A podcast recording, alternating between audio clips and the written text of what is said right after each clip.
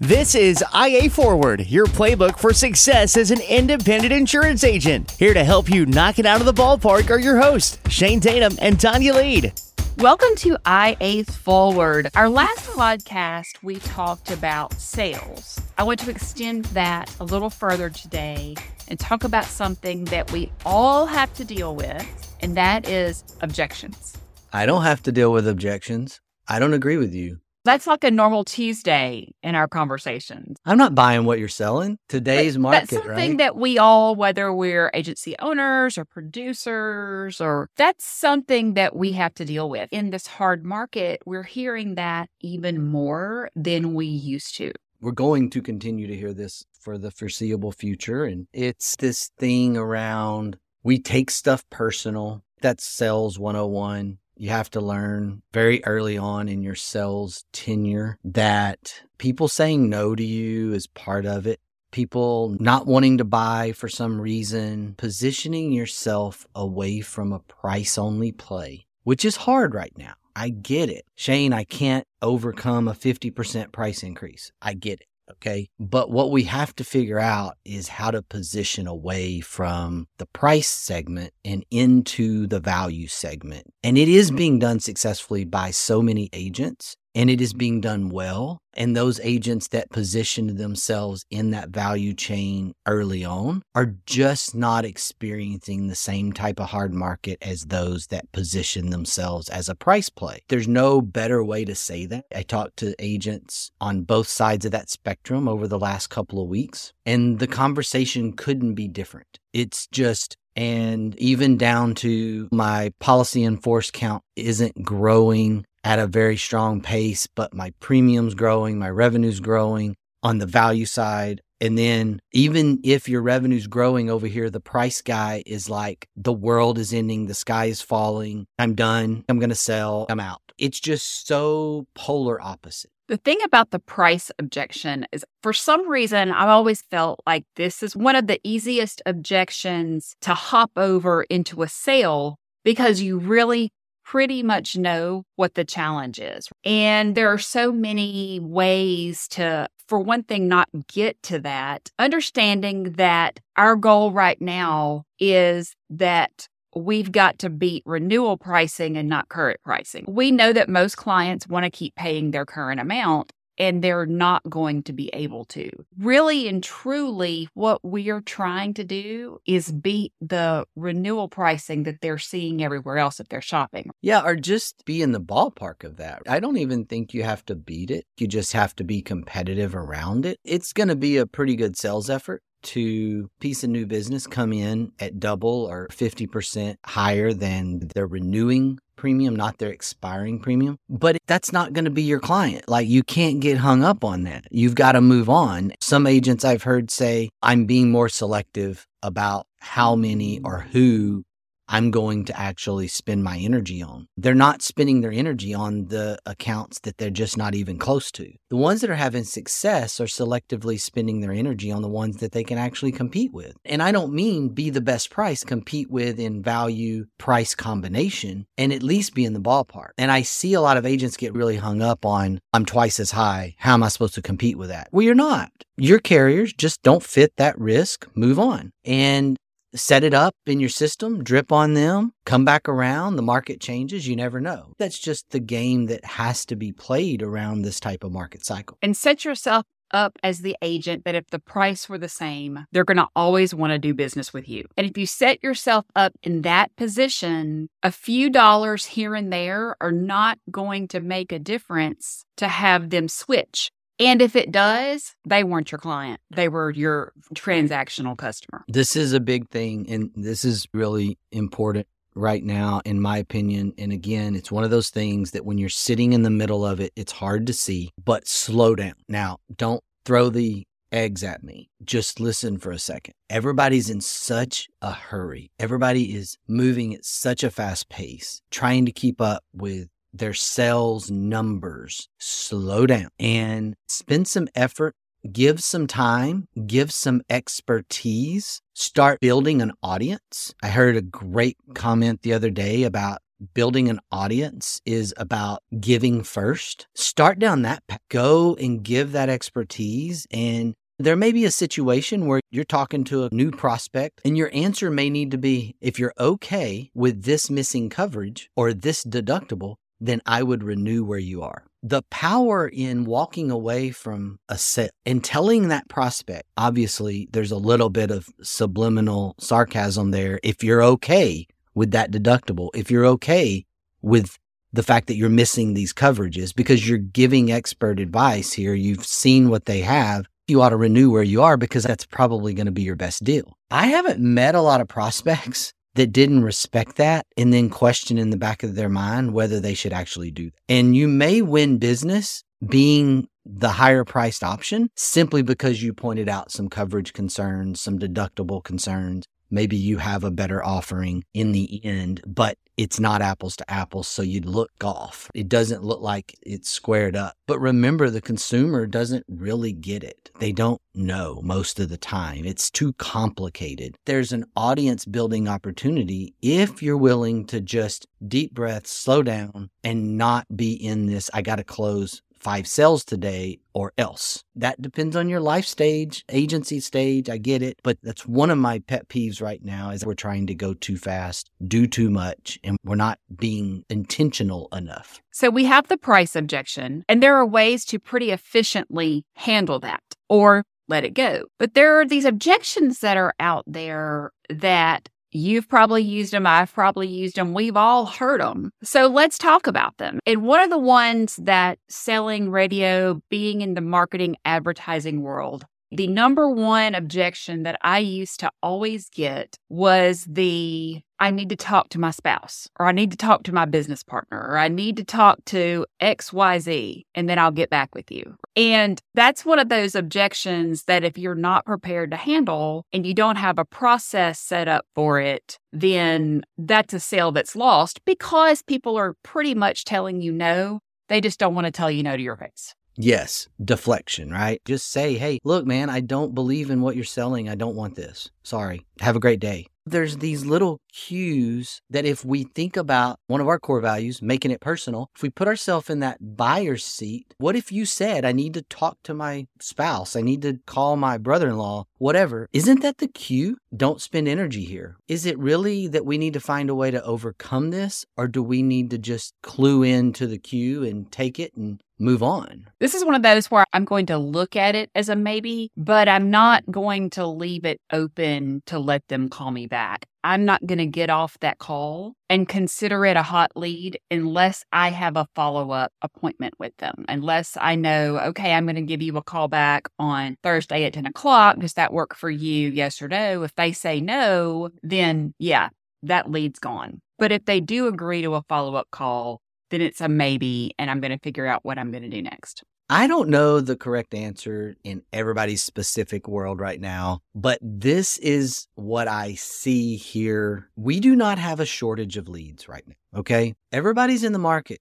Everybody's willing to listen. Everybody's willing to let you quote them. Everybody's willing to let you give them a proposal. My logical brain says we do not have to hold on to these leads like they're the golden scepter. The really. golden scepter? Yeah, I don't know where that come from. If we're holding on to a lead when there's a bunch of leads, then we need to stop chasing these leads like we're never going to get another lead. Now, in a super soft market where leads are golden, speaking of golden scepters, and they are just, oh my gosh, I got to maximize every single lead I get my hands on because they're far and few between, then different story. But right now, capture prospect, capture information best you can, do your best job at proposing, at selling your expertise, at being who you are. And then if you've got the deflection or you've got this certain objection, then let's move on because we've got another dozen leads running at us. That's the thing that I'm trying to get my head around right now is I feel like we haven't made that adjustment. I talk to hitters all the time when I was coaching, make an adjustment. The pitcher's throwing outside, make an adjustment. The pitcher's throwing inside, make an adjustment. Guess what? The game has changed, make an adjustment.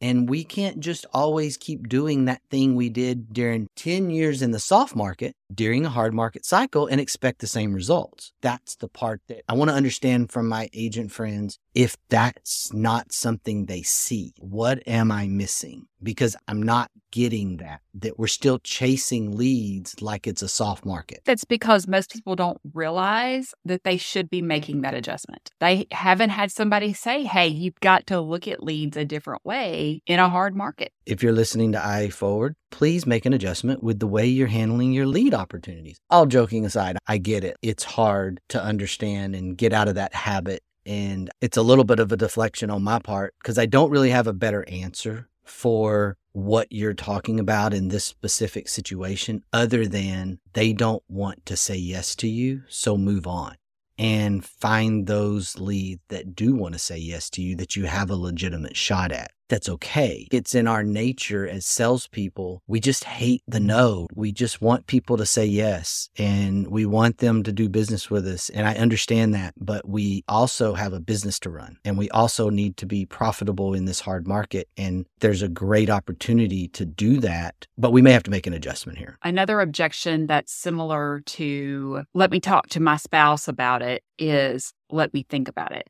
Ooh, I'm good at this. I do that all the time what am I really doing when I say that? I'm going to flip this around. I'm going to be the consumer. Since I say this to most salespeople, marketers that come at me with stuff, or my leadership team that comes at me with an idea, what I'm saying is I don't clearly understand if the value is there for me to be distracted enough to say yes. If I say yes to this, it's going to cause me to do something. So either the cost pain point is not high enough or the value isn't good enough for me to want to change directions and have to do something. So that's why I say, let me think about it. How do you overcome that? Mm-hmm. Because I say that to you a lot. You do. And normally I go through a process in my brain of trying to get clarification of what part of it that you need to think about. Because usually there's one specific pain point or there's one specific something that's making everything not click. Usually it's communication because I speak Louisiana female and you speak East Texas male. And I sometimes speak marketing and you speak finance business. And we're actually saying the same thing. But to me, the biggest part of overcoming this objection with you and with most people is getting the clarification or really understanding what it is that you're not understanding. I wholeheartedly agree that communication in general is the biggest obstacle in, I'm going to go ahead and say our world today. I'm going to be the pageant contestant for a minute. Oh, gracious. So we've already talked about the golden scepter. So now we're going down pageant contestant. Yeah. So the answer to world peace it's communication. Countries have gone to war over communication. People have gotten divorced and been fired and quit, and all the negativity in the world, things that go bad in people's lives, most of the time, it's because of really bad communication. Emmitt Smith ended up retiring because of a bad cell phone signal. I mean, yeah. Communication. Communication. Coaches getting the most out of their players. The generational divide between older coaches and younger players.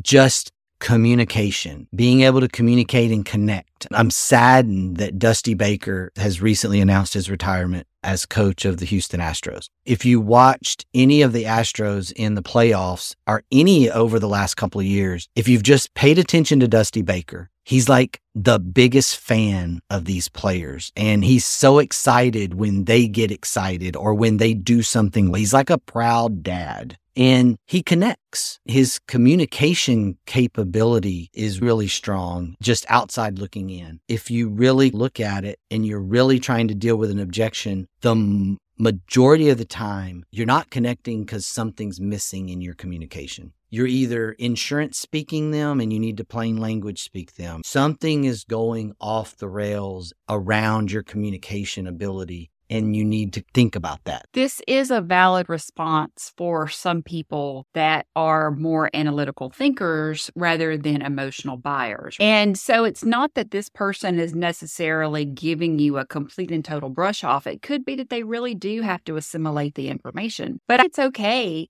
to ask that one extra question of is there something specific that you need to think about that I can walk through with you? Or is there something that I said that doesn't make sense that I can clarify? That's really fantastic. And I'm glad to know that now I can no longer say, let me think about it. I got to say, Tonya, you need to communicate that in a different way so that I understand it. Oh, now you're using my words. That's right. So it's your fault that I don't understand because you didn't communicate it correctly. Something that Shane has heard from me probably thousands of times right now is uh, he'll ask me a question, and my response will be, Can you ask me that question in a different way? Because I want to make sure that the question that he's asking me is the question that I'm hearing. But usually something will go off in my brain to say, yeah, no, that's not really what he wants to know. And so having that phrase in your repertoire can really be helpful.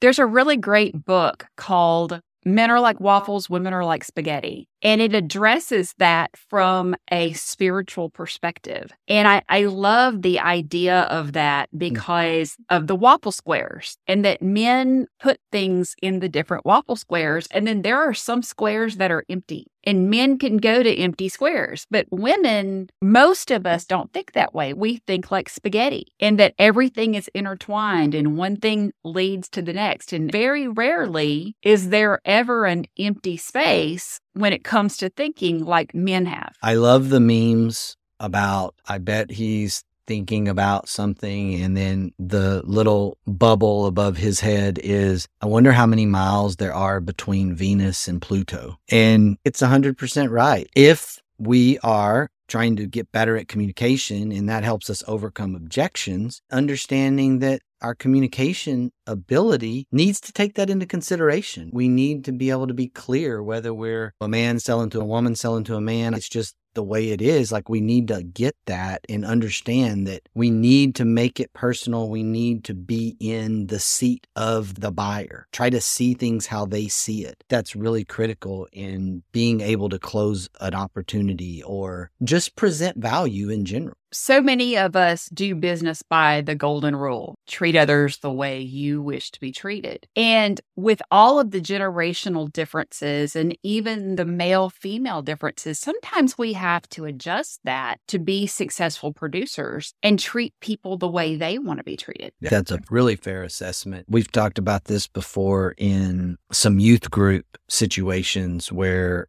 my wife and I have been involved with our church and our youth group and teaching high school students. People are raised in different environments today. People are, don't always come from the same backgrounds. They don't always have the same experiences. And really understanding that is part of the communication gap, so to speak. And from a leadership standpoint, we have 31 employees and 120 some odd independent contractors in our organization. We're not all raised the same way. We don't always have the same beliefs, backgrounds, experiences, all those things. And so being able to communicate just within that scope is something that needs to be constantly learned and constantly improved. We can use those skills not to manipulate in a sales environment, but to be authentic. If let me think about it is your number one response, I'm going to share mine. And that's can you just email it to me? And when we start yeah. emailing quotes to people, then yeah, that's a hot mess express. Yeah, they're done. Maybe there's the occasional, I just needed to see it,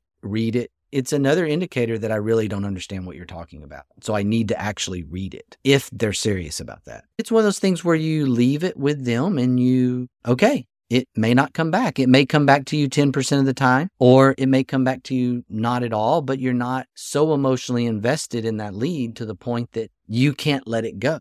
Like that's at the core, being so invested in, I have to get this lead goes down to that story you told about the car salesman that wouldn't let it go, like the test drive you had that time. They're calling you every day for 30 days or whatever it was. They're still texting me. They still want to sell me that BMW out of Biloxi, Mississippi to this day, no matter how many times I ask them to stop. There's a point in time where you're just annoying. Now you're never going to buy a car from them. This is just the part of they'll come back if they need to move on. What are your thoughts on if you do send a quote or two with three options? Which remember, Miss Tonya ism here. The confused mind does nothing. So if right. you're sending them two and three options to read through, you're never going to talk to them again. I would suggest sending one and then sending a video proposal explaining it to go along with it. Quick, short video most people are not me. Most people enjoy watching video and they're going to get it quicker, faster, and more efficient and respond to you with video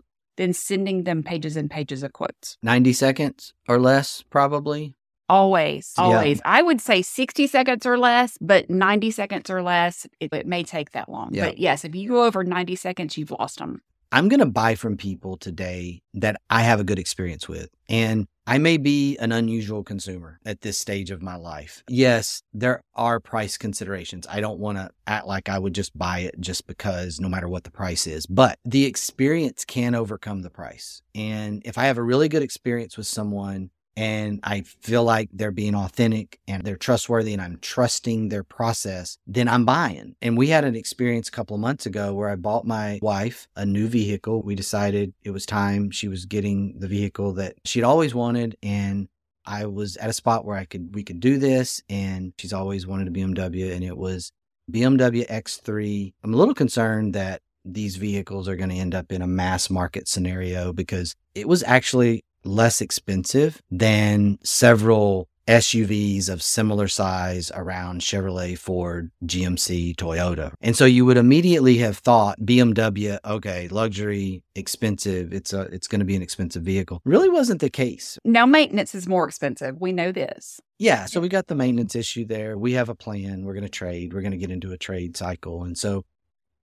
this young man, this young salesperson that just so happened to answer the call at this particular BMW dealership. I could tell this guy is from small town. And I'm like, okay, this is making sense. He's being very low key. He's being very non pushy. He's answering my questions. He's sending me a text. He's doing all the things, but at no point is he ever like pushy, annoying, whatever. His experience, like he could have come back and said, Oh, we forgot about this and it's going to be an extra $5,000. And I'm buying. At the point that I became comfortable with this particular salesperson, I literally was buying this car because I trust him, because he gave me an incredible experience and we're probably going to be in an X3 forever at this point because that's how great of an experience, great of a car, all these things that all went into this. And I naturally go to that and go, okay, how can we be that? How can we be the insurance expert, risk management, advisor, insurance agent? How can we give our customers those experiences so that they're buying from us pretty much no matter what? And $100 a month, a thousand dollar increase a year, these things are not going to change their minds to stop doing business with us. Once you reach that trusted advisor level and the experience overcomes all of those objections in a bucket, experience beats everything. I've talked with several agents that don't like to email over a quote at this point during the sale, especially if it seems like an objection situation, because they have the theory that the prospect is just going to take it right back to their current insurance agent agent and try to use it for leverage and try to start having two agents that are playing against each other. I have a really interesting experience attempting to hire a CSR several years ago mm-hmm. in that realm of the first time they applied for the job, we made our offer, they were a good fit. We thought everything on paper fit. They called me back in two days later and say, unfortunately, they were going to decline the job offer because their current employer gave them a raise. My answer was very simply, okay, understand. Is there a reason that you applied in the first place where money wasn't going to overcome the issue. Oh no, it's a good place to work. I was just, it was a really caught them off guard kind of question. About a year and a half later, had another opportunity come open, posted this particular employee at this other agency, applied a second. Fool me once, shame on you. fool me twice, shame on me, however that saying goes. This particular employee applies again. I've got this thing in the back of my mind. I'm like, okay, they really are the right fit. We interview again in the interview. Now, if I offer you this job, I want you to be aware that if you go back to your employer and they try to keep you with a raise again, what are you going to say? Because I need to understand this because this is the only reason I want to make you this job offer is that we're on the same page. Oh no, I'm taking this job if you offer me the job. Okay, great. I want to offer you the job. The next day, I'm sorry, I'm going to decline the job because my current employer gave me a raise. Okay, this kind of story and the reason I'm going down this path is I will absolutely never hire this person ever. I will never interview them again. I believe that there is that prospect out there, obviously, but I didn't stop interviewing people and I didn't stop doing things the way that we do things because someone burnt me. You have to take that same approach. Like you can't stop being who you are, worrying about what people are going to do with that information. Does that mean that you never want to quote them again if you find out they did that? Sure, walk away. They're not your people. Be done with that. But at the same time, I don't feel like you can change who you are and be fearful of this prospect taking things back because if that's all it is, it's just a price game anyway. That's not your person. It's not who you are as an agency. You don't want that customer anyway. Let them go back to their agency. Let them use it as leverage and let them be that agency's customer, but go ahead and note that file that this is what happened so that when they come back again, that you decline and say, I'm sorry, we're just not interested. Now, if you really want to set the stage for that prospect getting a little uncomfortable, then just tell them you're not interested in doing business with them. Ouch. Yeah. I'm taking my Justin Husman mindset. Shout out to Justin for his ability to be logical and say, that's just not your person. Move on. It's okay. There's a lot of people in the world. There's a lot of prospects in the world. Just move on. Fun fact about Justin Did you know that he once wrote his diary for two years in ancient runes? I did not. That's very Justin. Yes. And we're talking about Justin Husman at the Phoenix Insurance in the Dallas Fort Worth area. And absolutely an incredible gentleman, incredible agent. And we love working with him. So I'm going to leave us today with this quote from Jonah Oliver. It's not about positive thinking, it's about taking positive action no matter what you feel. Attitude's a choice. Make a great one. Bye, y'all. Ready to get the ball rolling with your independent agency? Learn more at IntegraAgent.com. That's IntegraAgent.com. Thank you for joining us on IA Forward. Make sure you never miss a show by clicking the subscribe button now or learn more at IAForward.com.